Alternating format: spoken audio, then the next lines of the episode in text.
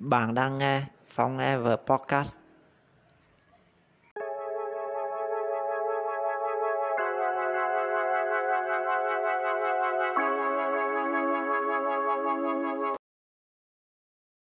Tám năm Chương 31 Rợt lần hai Tôi đứng nhìn vô trong chỗ nộp hồ sơ xét tuyển đại học. Một biển người đang trang chúc nhau hỗn loạn ở trên sân.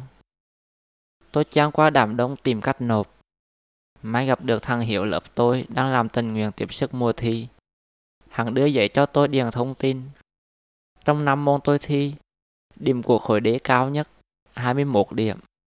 Tôi lấy điểm này nộp vô luật kinh tế. Điền xong, tôi đưa thằng Hiểu nộp dùm rồi nhận giấy xác nhận. Về nhà, tôi kiểm tra vị trí của mình trên danh sách.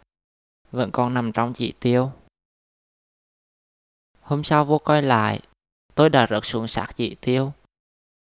Những ngày tiếp theo, tôi càng rớt sâu hơn. Tôi không muốn rớt thêm lần nữa. Mỗi buổi sáng đi bỏ hàng, tôi đều nhìn bảng thông báo tuyển sinh của mấy trường đại học và cao đẳng.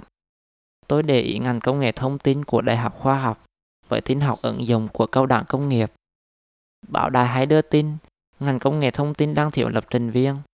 Sau này ra trường, tôi sẽ dễ kiếm được việc làm. Hoặc tôi cũng có thể tự làm một ứng dụng hoặc game như Flappy Bird. Dù miễn phí nhưng chỉ cần có nhiều người dùng, thì mỗi tháng vẫn có tiền đều đều. Với lại, mấy tỷ phú trên thế giới đều là giám đốc công ty công nghệ.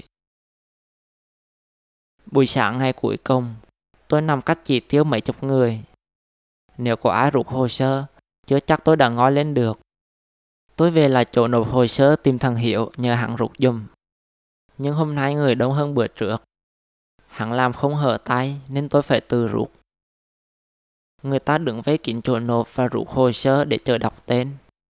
mặt ai cũng căng thẳng. Tôi ra đứng dưới nắng chờ. Ngoài này còn dễ thở hơn trong kia. Trời càng lúc càng nóng, nhưng ruột gan tôi càng nóng hơn. Nghe đọc tên mình, tôi chạy tới nhanh, đang qua đám đông vô trong. Ruột được hồ sơ, tôi chạy tới cao đẳng công nghiệp. Tôi đã mất một năm rồi.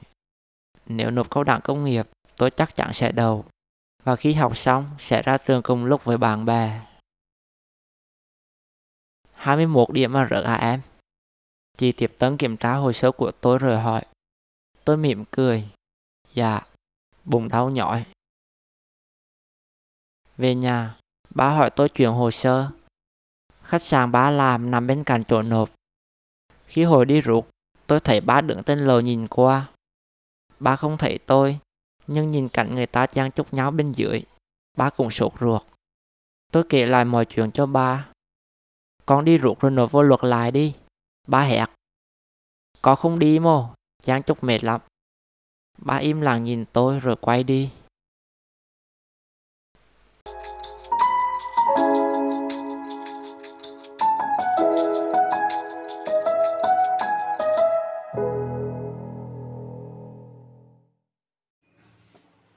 Tập podcast hôm nay đến đây là kết thúc. Nếu bạn thấy nó hay và bổ ích, hãy chia sẻ nó với mọi người. Và đừng quên đăng ký theo dõi. Cảm ơn bạn đã lắng nghe. Hẹn gặp lại ở tập podcast tiếp theo.